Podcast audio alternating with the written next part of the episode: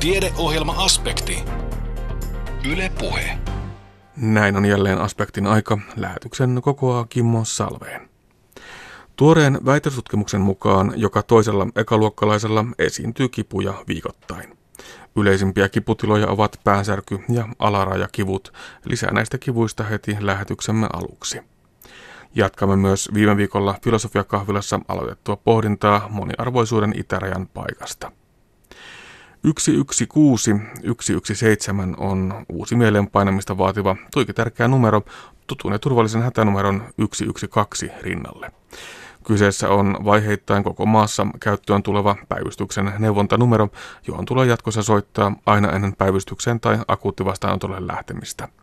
Numerosta saa terveysneuvontaa ja ohjausta oikeaan hoitopaikkaan päivystyksellisissä asioissa, aluksi pilottokokeilun lähteneissä kunnissa ja jatkossa koko maassa. Tässä tämänkertaisen aspektin aiheita. Tuoreen väitöstutkimuksen mukaan joka toisella ekaluokkalaisella esiintyy kipuja viikoittain. Yleisimpiä kiputiloja ovat päänsärky ja alarajakivut. Kipujen ja purentaelimisten toimintahäiriöiden esiintyvyyttä sekä niiden taustalla olevia riskitekijöitä tarkastellut erikoishammaslääkäri Anu Vierola kertoo, että kipu voi häiritä lapsen koulunkäyntiä, hankaloittaa harrastustoimintaa ja kavereiden kanssa touhuamista. Kipuun on siis syytä kiinnittää huomiota. Anne Heikkinen jatkaa. Tässä sun väitöksessäsi nimenomaan nämä purentaelimistön toimintahäiriöt ja, ja siihen liittyvät ongelmat ovat sitä keskeistä sisältöä, niin pitäisikö me Anu Vierolla lähteä siitä liikenteeseen, että määritellään hieman, että mitä niillä tarkoitetaan? Kyllä, purentaelimistön toimintahäiriöt on pään alueella esiintyviä kiputiloja, mutta myös muunlaisia, voidaan sanoa häiriötiloja. Jo pelkästään leukanivelten äänet. Leukanivelistä voi kuulua naksumista tai rahinaa, mutta myös ihan pään särkykin liittyy näihin purentaelimistön toimintahäiriöihin. Tarkemmin purentaelimistöllä tarkoitetaan leukaniveliä, puremalihaksia, hampaistoa ja niihin läheisesti liittyviä kudoksia. Ja ehkä näistä toimintahäiriöistä voisi myös ottaa esiin suun avauksen rajoittuminen ja sitten muutenkin alaleuvan liikehäiriöt. Toisaalta aika moni näistä ongelmista ja oireista on sellaisia, joita ei välttämättä heti yhdistäisi tähän suun tai leuan alueelle. Eli aika moni, varsinkin aikuinen, voi näistä häiriöistä ja ongelmista kärsiä ihan tietämättä siitä, että mistä se oire johtuu. Onko näin myös lasten kohdalla? Lapset ovat tässä omassa väitöksessäsi kohderyhmä. Joo, nämä on yllättävän yleisiä lapsilla ja, ja ajatellaan, jos minäkin omassa väitöksessäni puhun ekaluokkalaisista lapsista, ala, alakouluikäisistä lapsista, niin nämä löydökset on tosi yleisiä. Ne on yleensä harmittomia ja aika usein ne liittyy siihen, että just on niin sanottu ensimmäinen vaihduntavaihe hampaistossa menossa, eli maitohampaita on etualueelta tippumassa ja se esimerkiksi läheisesti liittyy siihen, että lapsilla hampaiden narskuttelu yöaikaan lisääntyy.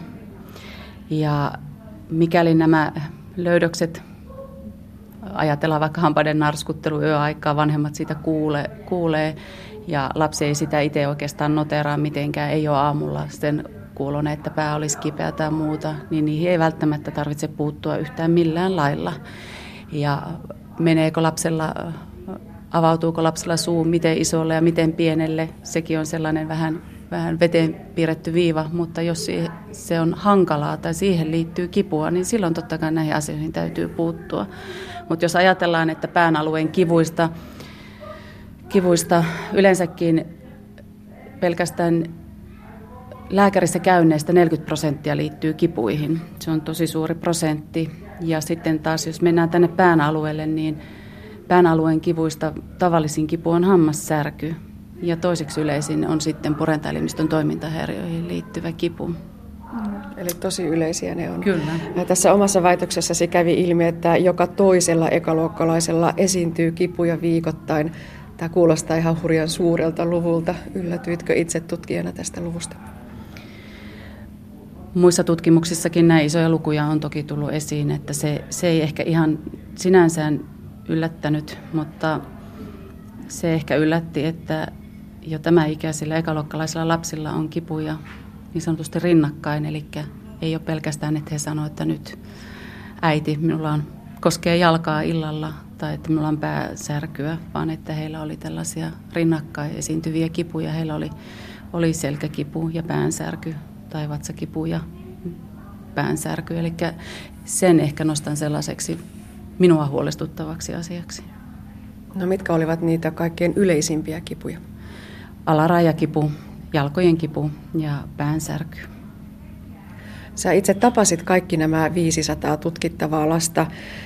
Minkälainen urakka ja minkälainen operaatio se on päästä perille siitä lapsen kokemasta kivusta? Aikuinenka ei osaa aina sitä määritellä, vaikka on kipumittareita ja muita ja kipu on ylipäätään hyvin subjektiivinen kokemus, niin minkälaisilla menetelmillä lasten kivujäljille tässä tutkimuksessa on lähdetty?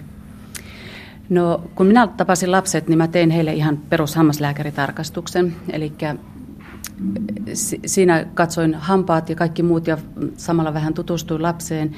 Ja sillä käynnillä minä tutkin heiltä nämä purentaelimistön toimintahäiriöt.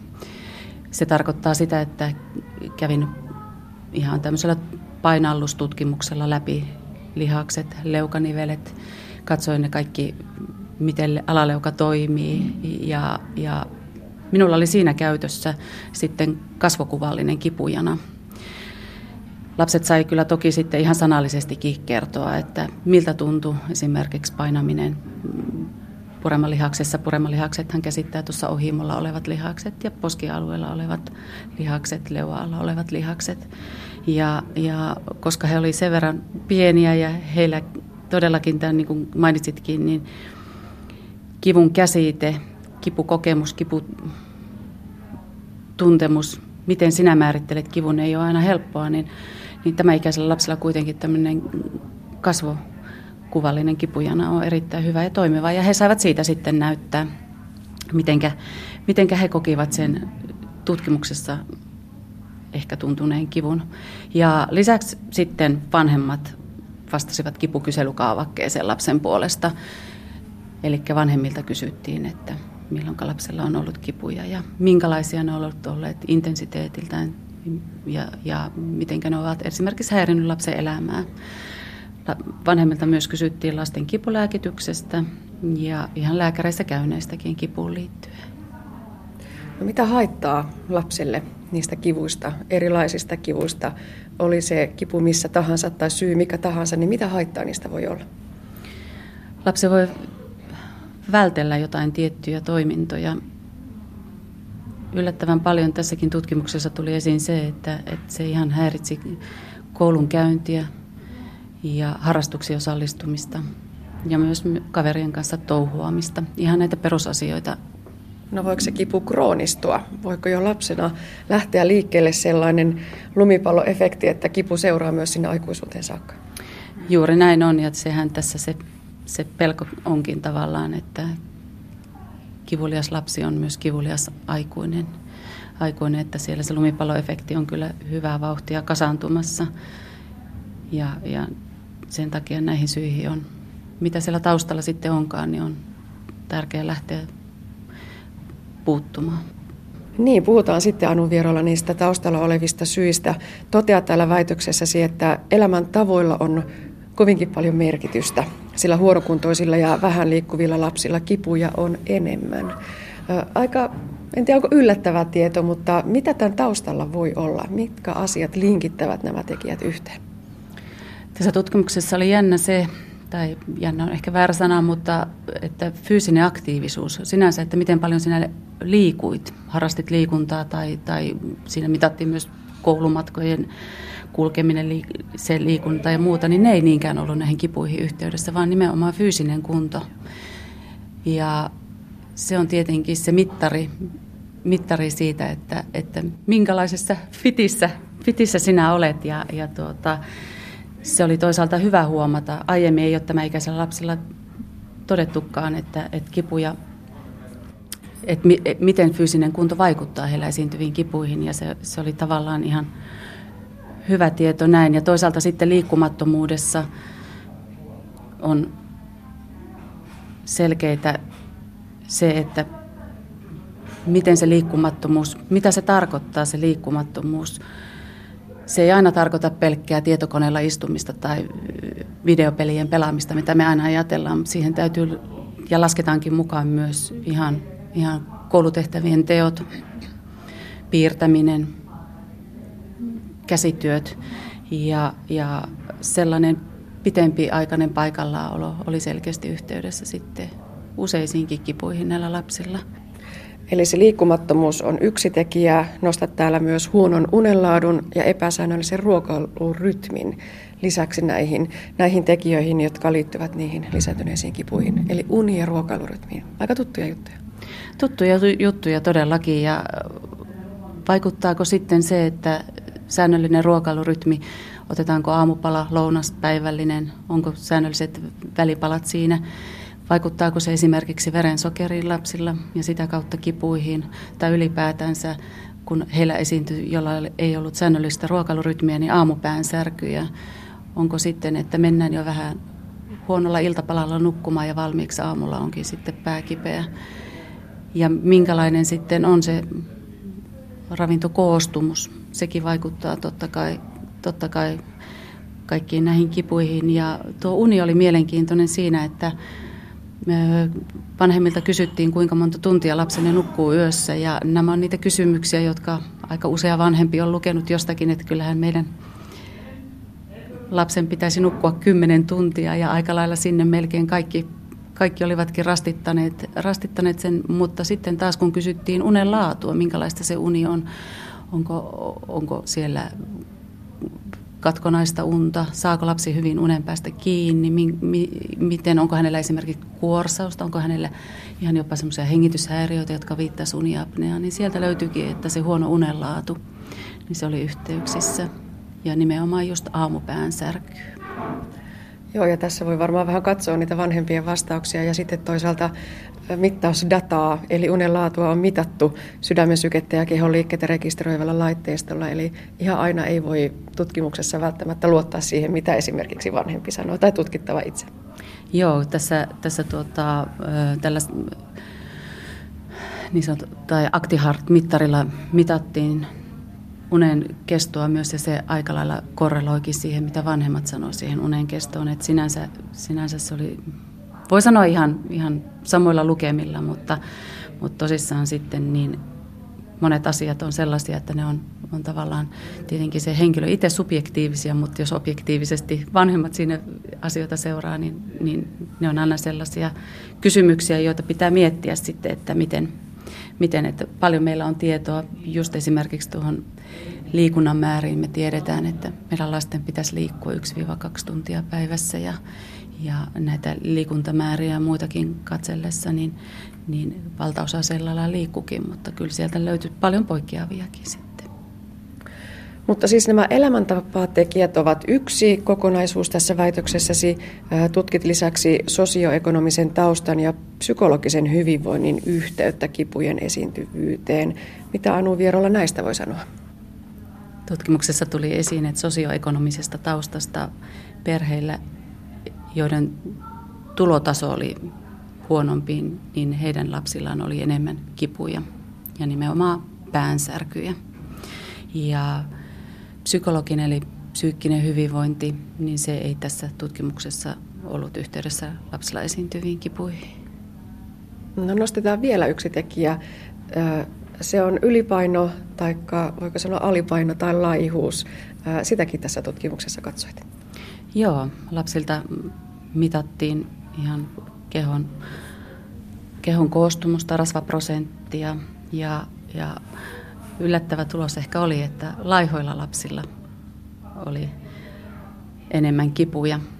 Ylipainohan on ja tiedetään aiheuttavan esimerkiksi alarajakipuja ja, ja toisaalta sitten tässä iässä voi ajatella sillä lailla, että ylipaino ei kuitenkaan vielä ole niin kuormittavana tekijänä, tekijänä kun puhutaan ekaluokkalaisista ja sen vuoksi ehkä sitten enemmänkin laihoilla lapsilla kipuja voi esiintyä, että ei ole sellaista suojaavaa kudosta siinä ympärillä, ympärillä ja toisaalta sitten ehkä laihoilla lapsilla kolhut ihan sanotaan esimerkiksi pelatessa niin voivat enemmän aiheuttaa sitten kipuja.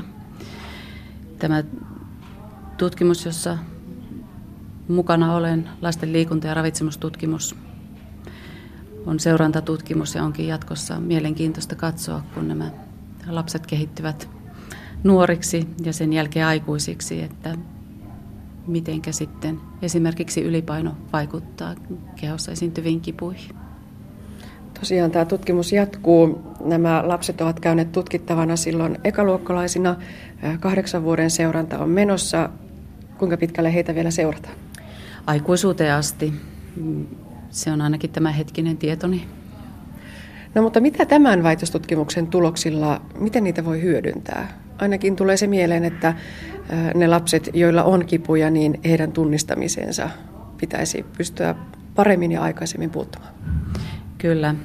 Elämäntavat on sellainen suuri ja laaja käsite, käsite liikunta, liikkumattomuus. Mutta yleensä kun puhutaan lapsesta, niin lapsella ehkä se tärkeä kolmio on lepo, ravinto ja liikunta. Ja näihin aspekteihin kun kiinnitetään huomiota, niin voidaan välttää runsaampien kipujen esiintyminen ja ehkä se, että ne eivät kroonistuisi. Kuitenkin jo todetaan, että lapsella, ihan alakouluikäisilläkin lapsilla, niin heistä viidellä prosentilla on kroonisia kipuja. Se on mielestäni aika paljon, paljon kun ajattelee sitä aikuisväestöstä esimerkiksi Suomessa 14 prosenttia kärsii kroonisista päivittäisistä kivuista. Ja se, että meidän täytyisi myös terveydenhuollossa pyrkiä siihen, että me toimimme moniammatillisesti, että, että esimerkiksi hammaslääkäri on oma asiantuntijansa pään alueella. Hammaslääkäri näkee, näkee suuhun, mutta hammaslääkäri näkee myös suun ulkopuolelle. Ja myös hammaslääkäri osaa katsoa ihmistä kokonaisuutena. Nämä purentaelimistön toimintahäiriöt on sellaisia, jotka ei välttämättä aina kuulu ihan rutiinitarkastukseen, varsinkaan lapsilla. Ja perään kuuluttaisin kyllä sitä, että, että hammaslääkärin tekemässä tarkastuksessa käytäisiin myös läpi puremalihakset, leukanivelet ja niiden toiminta. Ja myös sitten muualla terveydenhuollossa ymmärrettäisiin se, että hammaslääkärillä on, on iso iso tietämys tänne alueelle. Näin kertoi erikoishammaslääkäri Anu Vierola. Hänen väitöstutkimuksensa kipujen ja purentaelimistön toimintahäiriöiden esiintyvyys sekä niiden taustalla esiintyvät riskitekijät 6-8-vuotiailla lapsilla tarkastettiin Itä-Suomen yliopistossa joulukuussa. Syntymäpäiviään viettävä satavuotias Suomi on myös osa Eurooppaa. Mutta mitä eurooppalaisuus tarkoittaa, millaisten arvojen ja ideaalien varaan se on rakentunut, kuinka universaaleja nuo arvot ovat ja mikä ylipäätään on Euroopan idea? Näitä teemoja on pohdittu tänä vuonna Filosofia kahvilassa niin filosofian, historian kuin oikeustieteenkin näkökulmasta. Alkuvuodesta filosofiakahvilaan saapui Itä-Suomen yliopiston yleisen historian professori Jukka Korpela, joka pohti omassa alustuksessaan moniarvoisuuden itärajan paikkaa. Yksilöllinen moniarvoisuus on meidän arvoimme, mutta onko se absoluuttinen ja kaikkia käsittelevä arvo? Tätä käsiteltiin jo viikko sitten ja annetaan Jukka Korpelan jatkaa.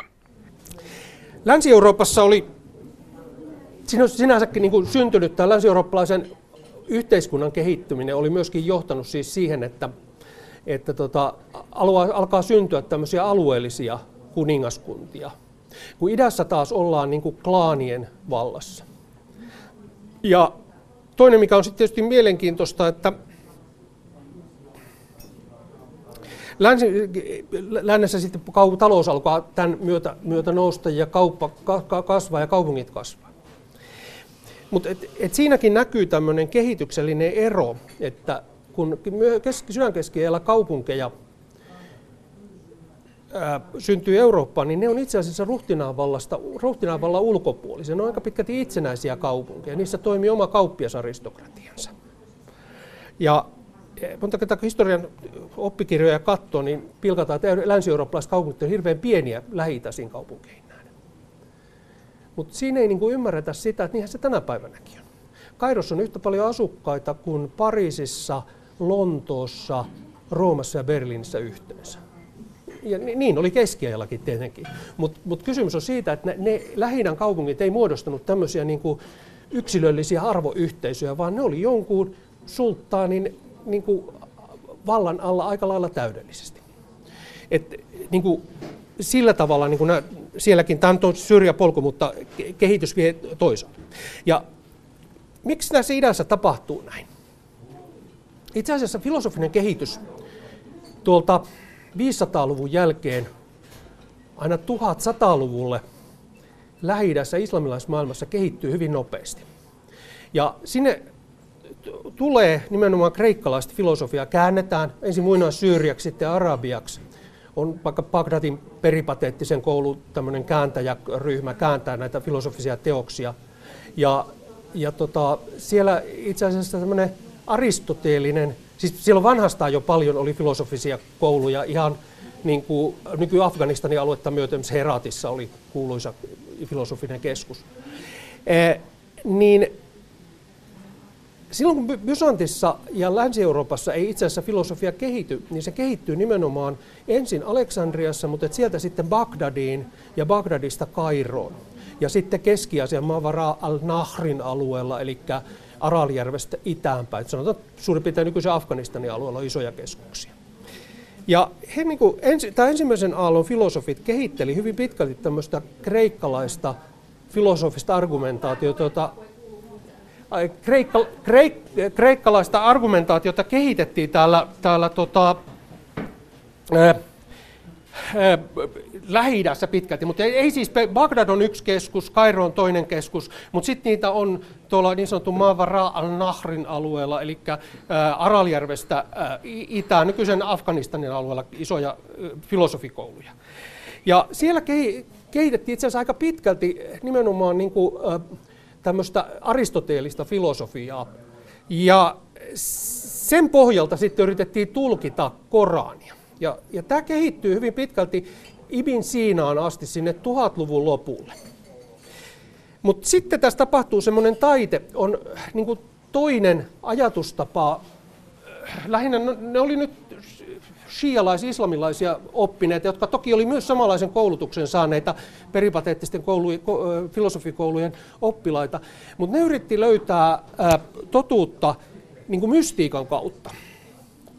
Ja kun arabiaksi kutsutaan filosofiaa käsitteellä falasifa, eli filosofia, niin he sitten katsoivat, että sitä kautta ei voi saavuttaa totu, todellista tietoa totuudesta, eli Jumalan laista, vaan se pitää tapahtua tämmöisen valaistumisen kautta. Ja sitten ne alkoi kutsua käsitteellä hikma. Tai siis se on niin kuin, mutta siihen otettiin tämä käsite käyttöön. Ja sitten 1100-luvun aikana, josta siis toisaalta valtapoliittisista syistä, kalifaattien vallanmuodostuksen kautta ja se, että, että uskonto alkoi voimakkaasti tukea myöskin siinä valtajärjestelmää, mutta myöskin siis ihan filosofian kehityksen kautta tämä suuntaus alkoi saada yliotetta tästä, tästä peripateettisesta filosofiasta. Ja kuuluisin on semmoisen Bagdadin äh, madrasan sharia-opettajan äh, Muhammad al-Hasalin äh, teos filosofian kritiikki, Tahafut al-Falasifa, jossa niin asettaa kyseenalaiseksi näiden, näiden tota, peripateetikkojen ja rationalistien argumentaation ja katsoo, että sitä kautta ei saavuteta niin kuin, totuutta. Totuutta nämä etti, tietysti ne länsimaisetkin filosofit muuten valitsi sen totuuden etsimisen vasta-argumenttien rationalismin kautta. Jostain syystä se lähtee kulkemaan äh, islamilaisella alueella tähän suuntaan, että niin siitä luovutaan. Ja sitten jo 1100-luvun loppupuolella alkaa muodostua semmoinen niin sanottu illuminationismiksi kutsuttu, kutsuttu filosofinen muoto, joka korostaa nimenomaan mystiikkaa. Semmoisia kuin hahmo kuin Surahvardi, joka, joka sitten muodostaa niin lähtökohdan tällaiselle illuminationismille. Ja pikkuhiljaa se jyrää itse asiassa kokonaan sen ajattelumaailmassa pois sen rationalistisen aristoteellisen filosofian, joka marginalisoituu siellä. Nyky, nykyiset niin kuin, iranilaiset filosofian tutkijat niin korostaa, että tämä ei ole kuitenkaan niin sillä tavalla, kun jotkut esittää, että se olisi jollain tavalla niin kuin, filosofian loppua tai degeneraatiota, vaan se on ihan aitoa argumentaatiota, joka lähtee samoilla, samasta metodologiasta, mutta se johtaa ihan toisiin lopputuloksiin. Ja yhteiskunnallisesti se johtaa siihen, että luonnontieteet ei lähde kehittymään, ei lähde syntyy siksi, että ne on argumentaatiota, rationalismi kuolee, yksilö ei tule suurta arvoa enää tässä keskustelussa. Ja, ja tota, mystiikka nousee itse asiassa tiedossa keskiöön. Tieteenalat ei eroa toisissa. Oikeustiede ei eroa teologiasta, eikä filosofia eroa teologiasta. Sen takia, kun puhutaan islamilaisen lain tuomarista, niin itse asiassa kyseessä on pappi tai teologi. Et se ei ole sillä tavalla tuomari kuin länsimaisessa maailmassa ajatellaan. Tämä niin kuin, ö, lyhyt, lyhyesti ajatellen näin. Mutta sitten itäisessä kristikunnassa itse asiassa käydään tämä sama keskustelu. Keskustelu ja, ja siellä, siellä syntyy niin sanottu hesykasmi, joka korostaa myös mystiikkaa. Ja aristoteellinen rationalismi marginalisoituu. Näin myöskään niin siellä alueella, missä ortodoksisen kirkon maailma, niin ei eroa tieteet toisistaan, eikä niin kuin tämmöinen yksilöllinen käsite oikeudesta ja ihmisen asemasta oikeudessa ja ihmisen itsenäisestä arvosta, niin ei, ei toteudu. Ja tämän kehityksen niin kuin jännänä piirteinä on sitten se, että Länsi-Euroopassa renesanssi aiheuttaa sen, että yksilö palaa niin kuin ikään kuin toimijaksi. Se on niin kuin tiedollisen kehityksen tulos. Siinä samassa syntyy yksilöllinen ruhtinaavalta. Eli suvereni kuninkaat ottaa täydellisen vallan tietyllä alueella. Ne hajottaa siellä lopulliset klaanirakenteet ja rakentaa niin kuin yksilöiden, valla, yksilöiden varaa sen oman absoluuttisen valtansa. Ja tässä on se hauska piirre, että sen jälkeen ne yhdenmukaistaa sen alueensa kulttuurin. Syntyy kansalliskielet, syntyy yksi kirkko, orjuus loppuu Pohjois-Euroopasta, koska kuningas ei voi sietää sitä, että on jollain magnaatilla jotakin henkilöitä, jotka ovat suoraan hänen vallansa alla. Se on niin orjuuden loppumisen yksi keskeinen selittävä tekijä Länsi-Euroopassa. lähi näin ei käy, eikä Itä-Euroopassa, vaan klaanien valta jatkuu. Sen takia esimerkiksi Syyriassa on niin se demokratia aika, aika hassu ajatus tuo Syyrian kansa, jolle, joka rupeisi käyttämään valtaa, koska ei, ei siellä ole yksilöllisiä ihmisiä. Siellä on hirveä määrä erilaisia pienkulttuureita, mutta ne pienkulttuurit sisällään on täysin yksiarvoisia. E, klaani, klaanissa on klaanin johtajan arvot ja kaikki noudattaa niitä ja se on yhteisöllinen kokonaisuus. Se on, se on vaikka tämmöinen kyläyhteisö tai umma, slaavilaisella alueella mir, jossa kaikki on niin kuin sen y- yhteisön auktoriteetin alaisena. Jokainen yksilö on alistettu sille. Ja jos jollekin tämmöiselle jengille antaa sen vallan, niin ei, se tarkoita, sit, siis käytännössähän se on aina käynyt niin, että yksi hallitsee näitä klaanipäälliköitä. Mutta jos ajateltaisiin, että ne klaanit purettaisiin, niin siellä syntyisi täydellinen sisällissota, koska ne on täysin, täysin niin kuin yksiarvoisia yhteisöjä. Ei ne kunnioita niiden toisten arvoja millään tavalla. Ja sen takia ne, vaikka on kuinka moni arvoinen, vaikka tuommoinen lähi kaupunki, että siellä on vaikka kuinka monta eri uskonnollista ryhmää, niin ne kaikkihan toimii vain sisäisesti. Niin rajapinnat on hyvin pieniä keskenään. Ei siellä avioiduta yleensä uskontojen poikki. Sitäkin toki tapahtuu, mutta yllättävän vähän. Ja aika muinaisuudessa vielä vähemmän. Eli se renessanssin joka on niin skolastiikan tulosta, niin se loi ne yksilöt ja se loi tietenkin taas sitten, että taiteessakin alkaa näkyä yksilöt ja, ja todellinen maailma ja kuvataan perspektiivejä ja kaikkea muuta. Ja sen pohjalle syntyy sitten länsimainen valistusaika, joka niin kuin filosofisesti voi sanoa, että supisti sitten kokonaan Jumalan pois tarpeettomana länsimaista. Et, et ei se ollut niin kuin enää tarpeen sen argumentaation kannalta. Eli se rationalismi saavutti niin kuin lopullisen voiton. Kun taas idässä mystiikka jatkuu. Islamilaisessa maailmassa itse asiassa valistuksen kääntöpuoli on vähäbismi, jonka ympärille nyt tällä hetkellä muodostuu tietysti aika paljon, paljon nykyisiäkin aatteellisia suuntia. Eli ajatus siitä, että Jumalan pyhän iankaikkisen lain, eli sharia, sharia on itse asiassa tie tai katu. Asuttiin aikoinaan Kairossa Sharia el Muhammed Kamelilla, eli Muhammed Kamelin kadun varrella. Ja tota, se, se, tarkoittaa tietä virvoittavan veden, eläväksi tekevän veden äärelle. Et se ei ole niin mikään semmoinen säädöskohta, se on ohje. Ja, ja tota, samalla tavalla ortodoksisessa maailmassa on se iankaikkinen Jumalan totuus, joka esimerkiksi toteutuu näissä ortodoksisen kirkon ihmisoikeuskäsityksissä. Ja sen takia argumenttina on muun muassa tuon Krimin valtaamisessa on se, että Vladimir Pyhä kastettiin siellä, joka loi Venäjän mukaan. No juttu on paljon myöhempää, mutta kun sillä kyllä tänä päivänä oikeutetaan ihan vakavasti politiikkaa. Oli hauskaa viime vuonna, kun tota, oli Vladimir Pyhän tuhatvuot, kuoleman tuhatvuotisjuhla, niin tota, niitä pyhäjäännöksiä, jotka ei ole kyllä oikeita pyhäjäännöksiä, mutta siitä huolimatta, niitä kuljetettiin eri isoissa kirkoista toisiin, ja siellä oli tuhat määrin ihmisiä kävivät suutelemassa niitä. Se on osa valtiokulttia. Ei ne ole yhtään sen tyhmempiä tai vähemmän järkeviä ihmisiä kuin mekään. Mutta rationalismi on toista, tai, tai rationaliteetti on toista. Metropolitta, tai nykyinen patriarkka, silloinen metropolitta Kirill sanoi Venäjästä, että Venäjällä ei ole koskaan ollut skolastiikkaa, renessanssia eikä valistusaikaa. Ja siinä on niin kuin aika iso ero siitä, että miten se eroaa tämä itäinen Eurooppa läntisestä Euroopasta. Eli nyt puheeni viimeiseen osaan sitten sitten tota, voitaisiin keskustellakin, että missä kulkee siis moniarvoisuuden raja Euroopan läpi, kun me tiedetään, että moniarvoisuus on selkeästi arvo läntisimmässä Euroopassa. Ja voidaan sanoa, että se syntyi keskiajan filosofisen kehityksen skolastiikan seurauksena. Ja me voidaan sanoa ihan yhtä varmasti, että Venäjällä ei moniarvoisuus kuulu perusarvoihin. Niin missä se menee? No, rajaa on monen näköistä. Rajatutkijat on, yrittää vannottaa sitä, että se ei ole vain pelkästään railo, joka erottaa, vaan ra- raja on myöskin yhdistävä tie ja kaikkea muuta. Niin kuin mä tuossa alussa sanoin, niin se Norman Davisin kuva siitä, että missä nämä itä- ja lännen rajat Euroopassa menee, niin on kovin, kovin hajanainen.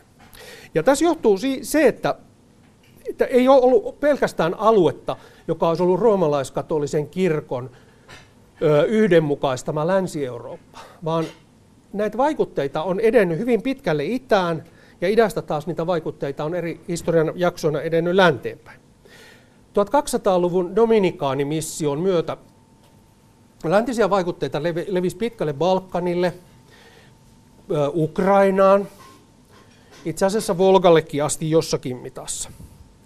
Ja aivan niin kuin aktiivisesti niin kun koulukirjoissa puhutaan idän ja lännen kirkkojen erosta vuonna 1054 ja sitten että se hajosi siitä, no se on täyttä puppua, niin ei tapahtunut, vaan kysymys oli siitä, että silloin tuhatluvulla alkoi pikkuhiljaa muodostua läntiseen Eurooppaan yhtenäisen kirkon ja aatteellisen kontrollialuetta. Itään sitä ei muodostu koskaan, koska se pysyy vain pelkästään paikallisten kirkkojen hyvin epämääräisten oppien alueena.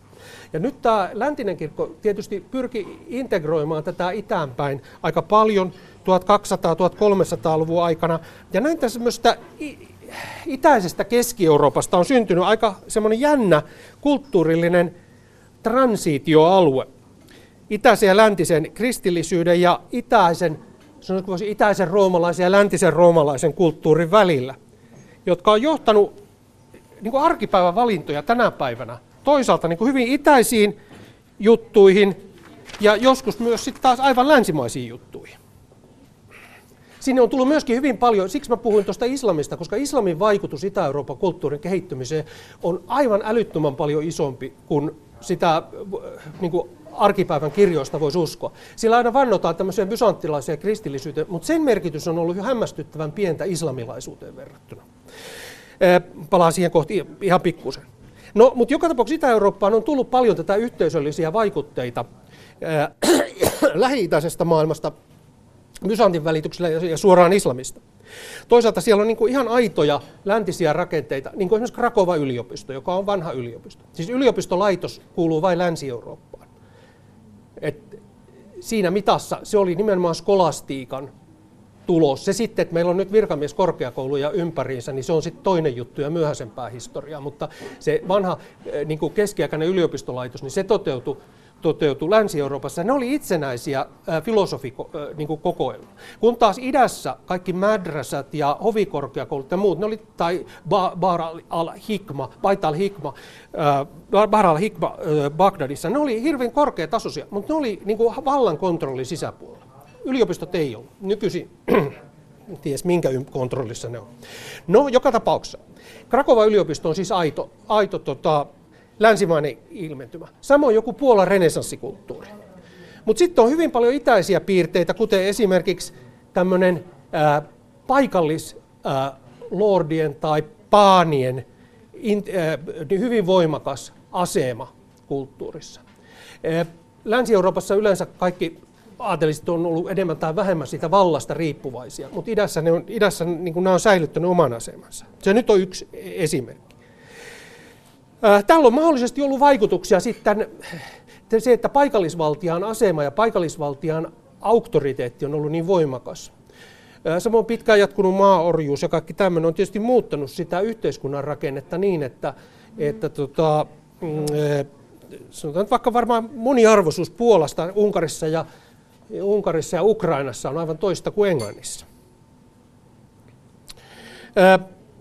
Islamilaisen kulttuurin vaikutus Volgalla on nimenomaan oli aivan älyttömän isoa jo 800-900-luvulla. Ja sen, silloin on ollut aivan uskomattoman iso vaikutus Moskovan syntyy, Moskovan kulttuuri syntyy, mikä on se nykyinen venäläisyys. Lakikäsitys jos myös aika pitkälti tulee sieltä. Ja se, se ei ollut mikään kauhean takapajuinen kulttuuri, niin kuin nykyiset tietysti venäläiset oppineet ja ortodoksinen kirkko yrittää väittää, vaan, vaan niillä oli hyvin läheiset yhteydet Keski-Aasian filosofisiin keskuksiin, Kaukasukselle, Bahman Jar, joka oli Ibn Siinan tärkeimpiä oppilaita nimenomaan täällä peripattisessa puolella, niin oli, oli tota, myöskin Volgalla vaikutti. Siellä luotiin, siellä on omia madrasoja ja, ja itse asiassa oppinutta kirjallisuutta keskieltä. Yhteyksiä länsi-eurooppalaisiin oppineisiin yliopistoihin ei tunneta. Novgorodista tunnetaan joitakin, mutta Novgorod ei ole osa Venäjää sillä tavalla. Ja sillä tavalla, kun venäläiset kutsuu itseänsä niin kuin kolmanneksi tieksi eurasianismin nimessä, että he on niin kuin idän ja lännen välillä itse asiassa maailman keskus, joka, joka tota, on se vaihtoehto kristillisen maailman sisällä moniarvoisuuden degeneraation ja oikeiden elämänarvojen välillä.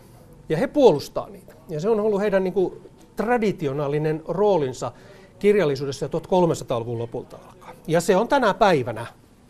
Se, se tuli esille muun muassa tuossa presidentin uuden vuoden puheessa. Ja tämä on niin yksi näkökulma siihen, siihen moniarvoisuuden puutteeseen. Eli moniarvoisuuden kiistäminen kristillisen kulttuurin piirissä. No, mutta sillä tavalla voisi tietysti miettiä näistä, näitä meidän arvoja, että kun me sanotaan, että se yksilö ja yksilön mielipiteet on koko niin kuin, maailman perusta, siitähän meidän perustuslaki esimerkiksi lähtee yksilön oikeuksista, niin nämä oikeudet tietyssä mitassa kiistetään ää, itäisessä kulttuurissa, siis joka on osa tätä eurooppalaista kompleksia. Ja sen takia nämä Kairon julistukset ja Venäjän ortodoksen kirkon käsitys ihmisoikeuksista on mielenkiintoisia. Paavin lähettiläs Giovanni di Plano Carpini kummeksu kirjoituksessaan 1240-luvulla, kun hän vieraili Kaani Gyjykin hovissa, että siellä ei ole lainkaan juristeja. Kun hän oli tottunut, että Paavin hovissa on paljon juristeja. Ja ei niitä siellä tarvittu, koska Kaanin tehtävä oli tuntea lakia ja suoda se, suoda se näille alamaisille omasta arvostaan, taata kansalaisten turva, tai alamaisten turva, rauha ja hyvinvointi. Eikä häntä, häntä tarvittu ohjata, ei tarvinnut olla jotain juristia, joka ohjaisi, että nyt olet väärässä. Mutta samaa voidaan tietysti tänä päivänä ihmetellä. Yhdysvalloissa on paljon noita juristeja, mutta Venäjällä niitä ei ole siinä samassa mitassa. Tai nekin on itse asiassa hallinto-oikeustieteilijät, jotka, jotka tuomitsevat hallinnollisia rangaistuksia. Silloin voidaan kysyä, että missä se raja nyt oikeasti kulkee ja vastata, että ei sitä nyt oikeasti tässäkään voi sanoa. Keskiaikainen Novgorod, jota me mietitään Venäjäksi, se oli kuitenkin itse asiassa itämerellinen kauppakaupunki, jota sitten Puola piti vielä kruununmaana 1500-luvun lopulla. Tänä päivänä, ja Puola itsessään oli renessanssi, yksilöllisen renessanssikulttuurin keskus. Tänä päivänä kuitenkin Puolassa, Unkarissa, Romaniassa on hyvin voimakas sanotaan poliittisia oikeuksia, demokratiaa ja moniarvoisuutta vastustava kansalaismielipide. Sillä tavalla se kertoo siitä, että nämä alueet on ollut kuitenkin itäisen vaikutuksen alaisena aika paljon. Ukrainasta ei tässä vaiheessa tarvitse puhuakaan, koska se on täydellinen klaanivaltio nykyisellä, että ei sillä sinänsä ole, niin kuin, niin kuin voisi ajatella, että se, siellä on muutos ollut isoa.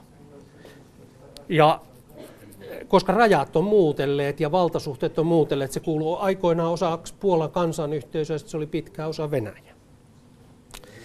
No, Turkki ja Venäjä on koko ajan ollut tämmöisessä keskustelussa, että on kansalaisia, jotka kertoo, että se pitää kummatkin kehittyä demokratiaksi. Se voidaan käydä haastattelemassa Islam, eh, Istanbulissa oppineita ja, ja, ja toimittajia, jotka on sitä mieltä, että täällä pitää niin kuin demokratia toteutua, tämä huijausta. Siitä huolimatta eh, Recep Tayyip ja kannattaa hirvittävän suuri osa ihmisistä. Hän on aidosti suosittu. Ja samaa mä totesin tuossa jo Venäjältä, että, että ei, ei, ne on suuria maita ja niissä on monia ei, ei kannata yhden fraktion perässä juosta. Jos ajatellaan Suomea, niin Suomi on aika mielenkiintoinen tässä rajapinnassa. Meillä korostetaan myös yhteisöllisyyttä aika usein. Jos verrataan vaikka britti-englantilaisten keskustelua. Englantilaiset kuitenkin mielellään ajattelee, että englantia voidaan kirjoittaa oikein juuri niin kuin kukin haluaa. Että on ihan turha käydä neuvomassa jotakin, että kirjoitetaanko East isolla vai pienellä. Että varmasti menee väärin, koska se juuri päätti, että se kirjoitetaan toisin. Eikä ne siitä pysty luopumaankaan, ja miksi pitäisikään luopua, ei se nyt niin kauhean tärkeää, miten kirjoittaa. Se yksilöllisyys ja yksilön arvot menee hirveän pitkälle. Meillä taas niin kuin on kuitenkin joku ajatus siitä, että, että yhteisö on semmoinen, jonka arvoja kunnioitetaan paljon enemmän ja mielellään vältetään sanomasta kriittisiä mielipiteitä. Ja jos sanotaan kriittisiä mielipiteitä, niin niistä saatetaan jopa loukkaantua tai sitten saatetaan pelätä niiden omien mielipiteiden sanomista.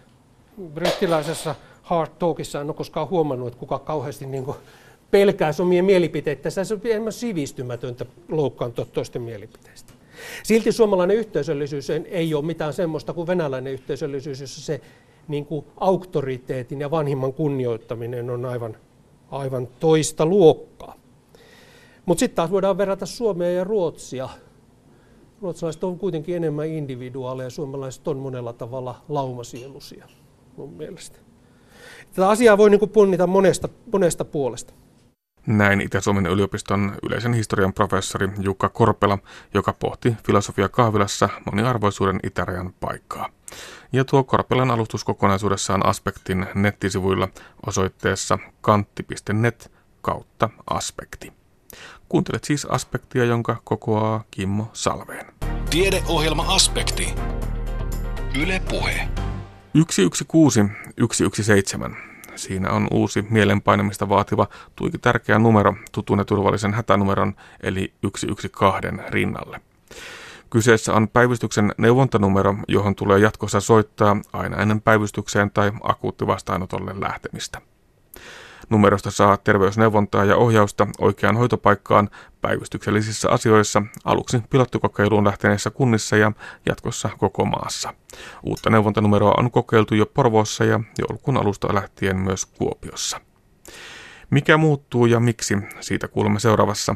Anne Heikkisen haastateltavina ovat projektikoordinaattori Viljami Hätönen sosiaali- ja terveysministeriöstä sekä ylilääkäri Jouni Kurola Kuopion yliopistollisesta sairaalasta. Hätönen aloittaa. Tämmöinen keskitetty neuvonta- ja ohjauspalvelu tarvitaan sen takia, että, että meidän päivystyspotilaiden potilaiden ohjausta pystytään parantamaan. Eli tällä hetkellä ihmiset päätyy aika usein soittamaan 112 semmoisissa vaivoissa, missä heitä välttämättä ei tarvitsisi, tarvitsisi hätänumeroon soittaa, vaan he voisivat soittaa suoraan semmoisen numeroon, mistä saa yhteyden terveydenhuoltoalan ammattilaiseen, ja sitten terveydenhuoltoalan ammattilainen pystyy antamaan jo semmoisia neuvoja, että voidaan apua aloittaa kotona tai, tai tuonne ohjata tarvittaessa päivystykseen. Tällaisia eri maakuntien ja sairaanhoitopiirien, terveysasemien, terveyskeskusten omia neuvontanumeroita on ollut maailman sivu. Mikä nyt muuttuu niihin verrattuna? No sen sijaan, että meillä on, meillä on Suomessa niin kuin useita kymmeniä numeroita. Tällä hetkellä on STM-selvityksen mukaan yli 80 numeroa käytössä ja ne vaihtelee eri vuorokauden ajoista riippuen. Eli, eli voi olla, että arkisin virka-aikaan pitää ottaa yhteyttä omaan terveysasemalle ja sitten illalla päivysty, päivystykseen ja yöllä sitten keskussairaalan päivystykseen, että, että ne muuttuu, muuttuu yhdeksi numeroksi. Ei tarvitse ottaa kolme tai muistaa kolme eri numeroa, vaan yksi hyvin, hyvin lyhyt ja yksinkertainen numero, josta saa sitten ympäri vuorokauden kaikkina, kaikkina kelloaikoina aikoina apua. Nyt kun on kuullut tätä uuden numeron ilosanomaa tässä infossa, niin tuntuu siltä, että miksi ihmeessä tällaista ei ole ollut aikaisemmin. Miksi ollaan liikkeellä vasta nyt? No samalla, samalla niin, tuntuma on tullut tuolta, lähinnä kun ollaan, ollaan tästä juteltu ammattilaisille ja, ja eri, eri sairaanhoitopiireille. Eli kysymys on, on ollut lähinnä siitä, että miksi ei ole aikaisemmin tehty.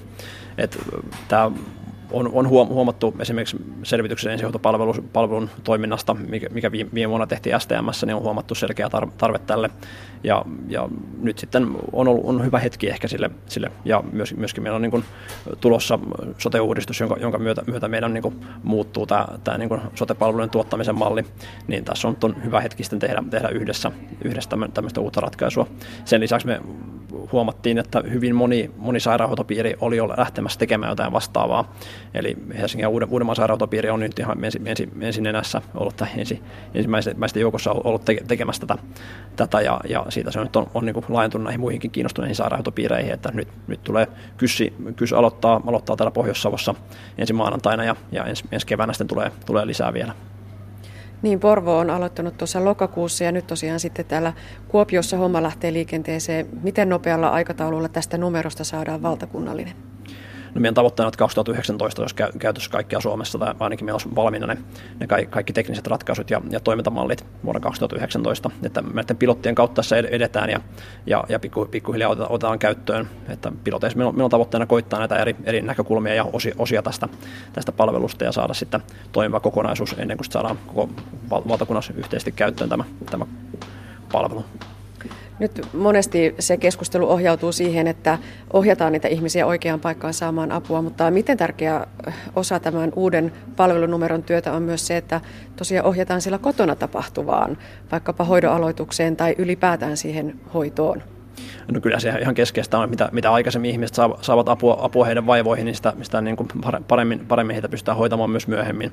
Eli kyllähän tä, tässä tuetaan ehdottomasti sitä niin kotona tapahtuvaa hoitoa, mutta, mutta myöskin pystytään lisäämään vaikka digitaaliset palvelut siihen, siihen kokonaisuuteen. Eli me, me ei puhuta pelkästään mistään puhelinpalvelusta, että puhelinpalvelu pysyy, pysyy tietenkin, tietenkin tämän niin perusratkaisuna ja, ja sen päälle, mistä rakennetaan erilaisia digitaalisia ratkaisuja, eli missä voi vaikkapa oirenavigaattoreita käyttämällä selvittää, että onko se oma vaiva semmoinen, että nyt pitää lähteä soittamaan tai mennä jopa päivystykseen suoraan, vai onnistuisiko jollain koti, kotihoito-ohjeen ja niitä hoito-ohjeita sitten, sitten se, sieltä pystytään antamaan ja jakamaan sieltä digitaalisten palveluiden kautta myös.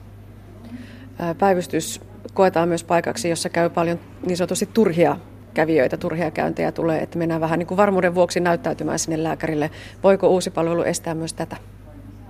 No sinänsä mä en käytä sanaa turha, turha koska, koska niin jokaisella on se, on se oma, oma kokemus siitä ja tarve, että nyt minä haluaisin päästä, päästä saamaan apu, apua noin päivystyksellisesti ja kyllähän niin järjestelmän pitää pystyä vasta, vastaamaan siihen, mutta tämän, tämän tota, noin palvelun avulla me pystytään, pystytään niin kuin, tukemaan sitä, että, että ihmiset saavat oikeanlaisen avun heidän vaivaansa. Et suinkaan kaikki vaivat eivät vaadi päivystyskäyntiä, vaan, vaan tässä pystytään auttamaan sitä, että he pystyvät itse itseään auttamaan, auttamaan kotona. Niin, voiko tuon kysymyksen kääntää myös niin päin, että päivystyspotilaiden laatu muuttuu? Tulee erityyppisiä asiakkaita, potilaita? Joo, tämä on esimerkiksi huomio, mitä, mitä Ruotsista on tehty.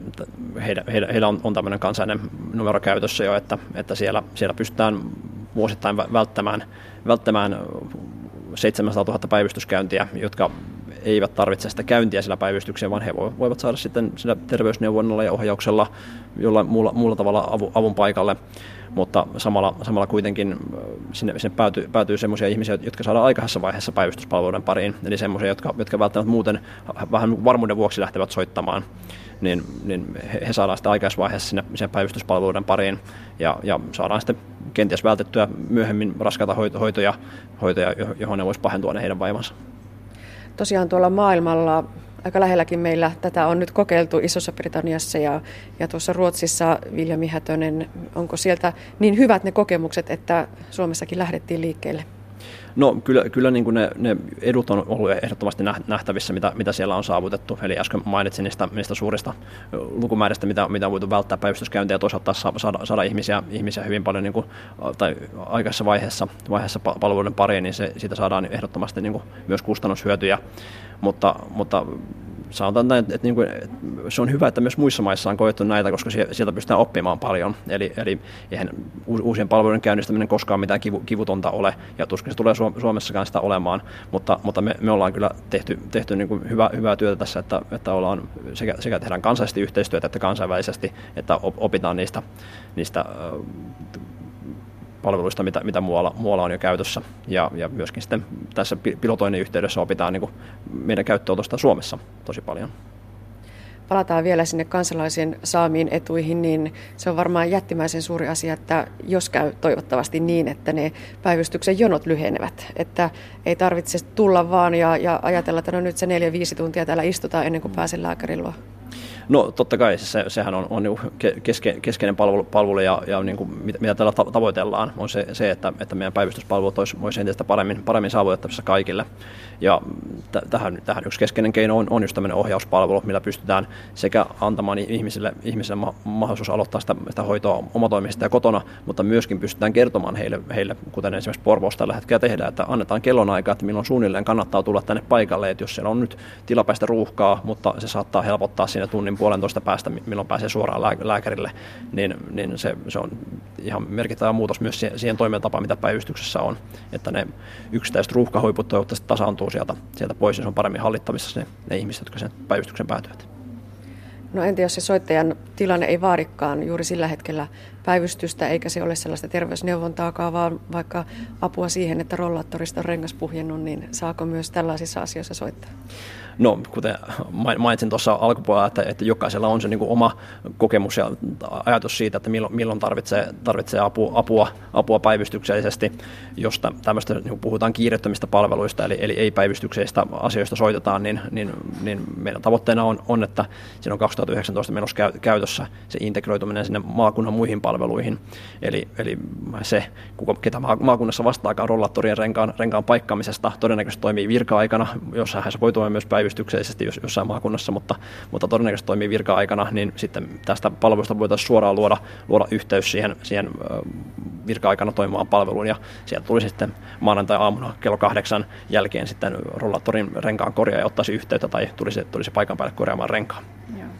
No entä sitten Viljami Hätönen, jos tähän uuteen päivystysapunumeroon soittaa ihminen, jolla selvästi on henkeä uhkaava hätä?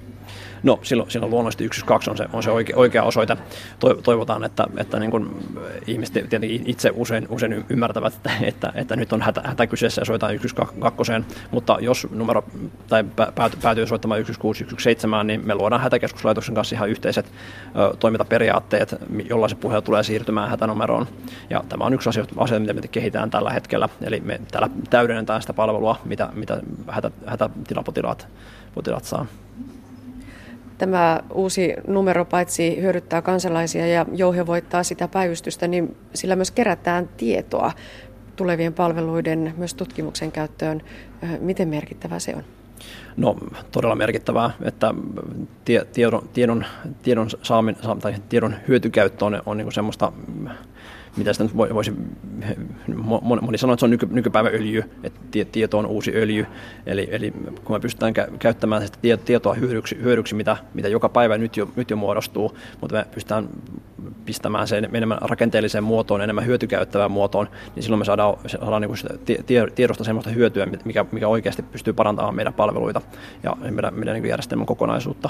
Eli me pystytään vaikka tulevaisuudessa tietämään ja vähän niin kuin ennustamaankin sitä, että kun joku soittaa vaikka vaikkapa 16117 numeroon ja hänelle tehdään, tehdään siellä arvi, arvio, joka päätyy, päätyy tietynlaiseen koodiin ja hän, hän ilmaisee tietynlaisia sanoja siellä, niin pystytään ehkä kenties jonkun keinoälyn älyn avulla saamaan jo siitä puhelun aikana, aikana ennusteita, että mitä, mitä, mihin tämä todennäköisesti päätyy, päätyy tämä, tämä henkilö tai kuinka akuutisti hän tarvitsee apua. Että, että kaiken niin kuin juurena on se, että me ruvetaan keräämään sitä tietoa semmoisella tavalla, että se on hyötykäytettävissä ja sitä me juuri tässä myöskin yhtenäisesti etsitään. Että se on yksi, yksi niin keskeisiä motivaatioita alkaa tekemään tätä kansallisesti on sen tiedon, tiedon hyötykäyttävyyden parantaminen. Vielä siihen 112 numeroon verrattuna niin uusi päivystysapun numero poikkeaa siitä, että siellä ken vastaa puheluun, niin hänellä on käytettävissään potilastiedot, eikö niin, siitä soitteesta? Kyllä, eli, eli joka, jokaisen tulevaisuudessa antaa niin ma, maakunnat, maakunnat järjestävät tämän, tämän silleen, että, että siellä vastaa terveydenhuoltoalan ammattilainen, joka pystyy käyttämään potilastietojärjestelmää, joka siellä maakunnassa on käytössä ja näkee tämän potilaan ja soittajan tiedot sieltä. Ja sitten no, niiden perusteella pystytään antamaan sitten hänelle sellaista opastusta, että mikä, mikä sopii juuri hänelle. Eli ei puhuta välttämättä mistään yleisen tason, tason neuvonnasta ainoastaan, vaan ihan hänelle kohdistettua apua hänen, hänen niin kuin oireisiinsa ja aikaisemmin diagnooseihin nähden. Joo, se on varmaan se jättimäisin muutos myös. Minkälaisiin stepein nyt edetään? Porvo ja Kuopio ovat etunenässä, mutta STMnkin näkökulmasta, niin kuinka edetään? No edetään silleen ehkä niin kuin vähän uudella, uudella tavalla, miten valtio, valtiohallinnossa yleensä on toivottu etenemään, etenemään että, että vahvasti pilotoiden me otetaan aikaisessa vaiheessa jo, jo niin kuin eri, eri sairaanhoitopiirit ja alueet mukaan, mukaan tähän ja, ja tosi mukavasti on ollut kiinnostusta myös, myös tähän asiaan, että enemmän kuin ehkä pitää vähän toppuutella, että, että ettei, ettei niin, niin, niin monta pilottia voida, voida aloittaa kuin, kuin on, on halua mutta, mutta niin kuin, alo, aloitetaan silleen, että, että vuonna 2019 tosiaan, tosiaan saataisiin tämä, tämä kokonaisuus valmiiksi, eli, eli vahvalla etunojalla, mutta kuitenkin opitaan näistä piloteista jatkuvasti, eli, eli eri pilottien ajatuksena, näiden pilottiprojektien ajatuksena on, että, että koitetaan eri osia tästä, mitkä tulee siihen tulevaan palveluun ja saadaan luotua niistä semmoiset toimintamallit, jotka, jotka pystyisivät toimimaan kaikkialla Suomessa. Ensihoitopalveluiden ylilääkäri Jouni Kurola, Meille suomalaisille se hätänumero 112 on kovin tuttu ja, ja, ja turvallinen numero. Pitääkö nyt opetella joku uusi numero? No kyllä. Eli tietysti edelleenkin Suomessa on 112, niin kuin Euroopassa muuallakin, henkeä uhkaavia hätätilanteita varten. Ja silloin, kun sellainen tilanne tulee tai semmoisen havaitsee, on ilman muuta selvää, että sinne pitää soittaa. Mutta on paljon tilanteita, jossa ei kysymys ole henkeä uhkaavasta hätätilanteesta, vaan ennen kaikkea siitä, että onko tarve lähteä nyt päivystykselliseen hoitoon. Ja tätä puhelinneuvontaa on tietysti toteutettu, mutta nyt uudistetaan kansallisesti ja täällä meillä Kysissä otetaan käyttöön tämä päivystysapunumero 116 117 ja sinne nimenomaan toivotaan ne soitot, jos on epävarmuutta, mitä minun pitäisi tehdä, pitääkö lähteä päivystykseen ja aina ennen kuin lähtee, niin tulisi soittaa tähän numeroon. Täällä Kuopiossa esimerkiksi meillä on vähän sekava se tilanne, että kun tarvitsen päivystystyyppistä apua, niin mihin menen? Onko se se oma terveysasema illalla, kaupungin päivystys vai kysin päivystys? Helpottaako tämä uusi palvelunumero myös tätä epäselvyyttä, että mihin oikeasti pitää mennä? Tämä nimenomaan helpottaa sitä. Eli nyt tässä selvitetään sairaanhoitajan toimesta, mikä on se palvelutarve, myöskin se, että oliko kysymyksessä sitten kuitenkin hätätilanne, ja jos oli, niin pyydetään soittamaan numeroon 112. Mutta mikäli ei, niin sairaanhoitaja muutamalla kysymyksellä selvittää, kuulutaanko, kuuluuko potilas kysin päivystykseen vai tämmöiseen ilta- ja viikonloppuvastaanottoon. Ja antaa ohjeet sen mukaisesti hakeutumista tai sitten antaa ohjeet siitä, että esimerkiksi tässä tilanteessa voisi riittää seuraavana päivänä vastaanotolle meno. Monesti kun näihin neuvontapalveluihin ihminen soittaa, niin tuntuu siltä, että siellä on vastassa se hoitaja, joka pitää ylipuhua siihen, että kyllä mä nyt haluaisin sen lääkärin nähdä ja oikeasti olen avun tarpeessa. Mitä Jouni Kurola vastaatte tähän? Kyllä minä uskon ja me luotetaan tähän meidän palvelukonseptiin. Hoitajat ohjaa silloin lääkäri vastaanotolle, jos siihen on tarve. Ja tavoitteenahan on, että me lähdetään tätä asiaa hoitamaan potilaslähtöisesti, mutta sillä teemalla, että potilaat saa oikeaan aikaan ja oikeassa paikassa oikeaa hoitoa. No kun täällä Pohjois-Savon alueella soittaa tähän uuteen numeroon, niin kuka siihen vastaa? Sairaanhoitaja. Me on hankittu tätä palvelua Luona Oyltä, joka tuottaa vuodesta 2012 ja tuottaa monelle sairaanhoitopiirille ja sairaalalle tässä maassa saman palvelun. Kuopio on lähtenyt ensimmäisten joukossa mukaan tähän valtakunnalliseen pilottiin. Tuolla Porvossa on aloitettu lokakuussa ja nyt Kuopio lähtee toisena liikenteeseen. Miksi olette halunneet olla näin eturintamassa testaamassa sitä valtakunnallistuvaa palvelua? No me ajateltu, että me halutaan uudistaa myöskin tämä puhelin neuvonta ja päiv- palvelu tämmöiseksi kiinteäksi osaksi päivystystoimintaa, niin ensihoidon kuin päivystystoimintojen rinnalla. Ja ennen kaikkea, että siitä tulee potilaslähtöinen kokonaisuus, että epäselvyys, mihin minun pitää ottaa yhteyttä, poistuisi. Näin totesi ylilääkäri Jouni Kurola. Päivystyksen neuvontanumero 116 117 otetaan siis käyttöön vaiheittain ja tavoitteena on, että se olisi käytössä koko maassa vuonna 2019. Aluksi mukana ovat siis Kuopion ja Porvoon alueet. Ja näin päättyy tämänkertainen aspekti. Lisää aiheistamme netissä osoitteessa kantti.net kautta aspekti sekä Yle Areenassa.